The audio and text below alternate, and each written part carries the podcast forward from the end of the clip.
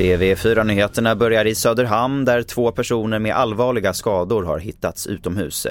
Polisen larmades till platsen vid fyra tiden under lördagsmorgonen och kunde då gripa en misstänkt gärningsman i närheten av brottsplatsen som spärrats av. Händelsen utreds som mord eller dråpförsök. Så till att det redan inkommit ett 70-tal rapporter till Valmyndigheten om incidenter som riskerar att störa valets genomförande. Bland annat rör det sig om hot mot personal och fiffel med valsedlar. Vi hör Bodil Wennerström som är ordförande i valnämnden i Marks kommun. Vi har ju alltså incidenter där, där folk har tagit valsedelsbuntar och sånt. Så det är ständigt så att de som jobbar i lokalen får gå runt och titta och kontrollera så att det finns. Vad tycker du om att det ska behövas? Det är inte bra, det är inte roligt och det känns väldigt onödigt.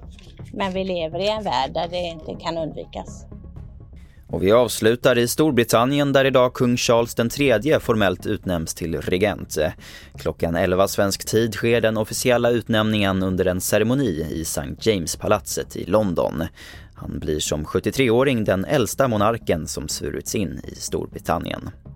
Och det får sätta punkt för TV4-nyheterna. Jag heter Albert Hjalmers.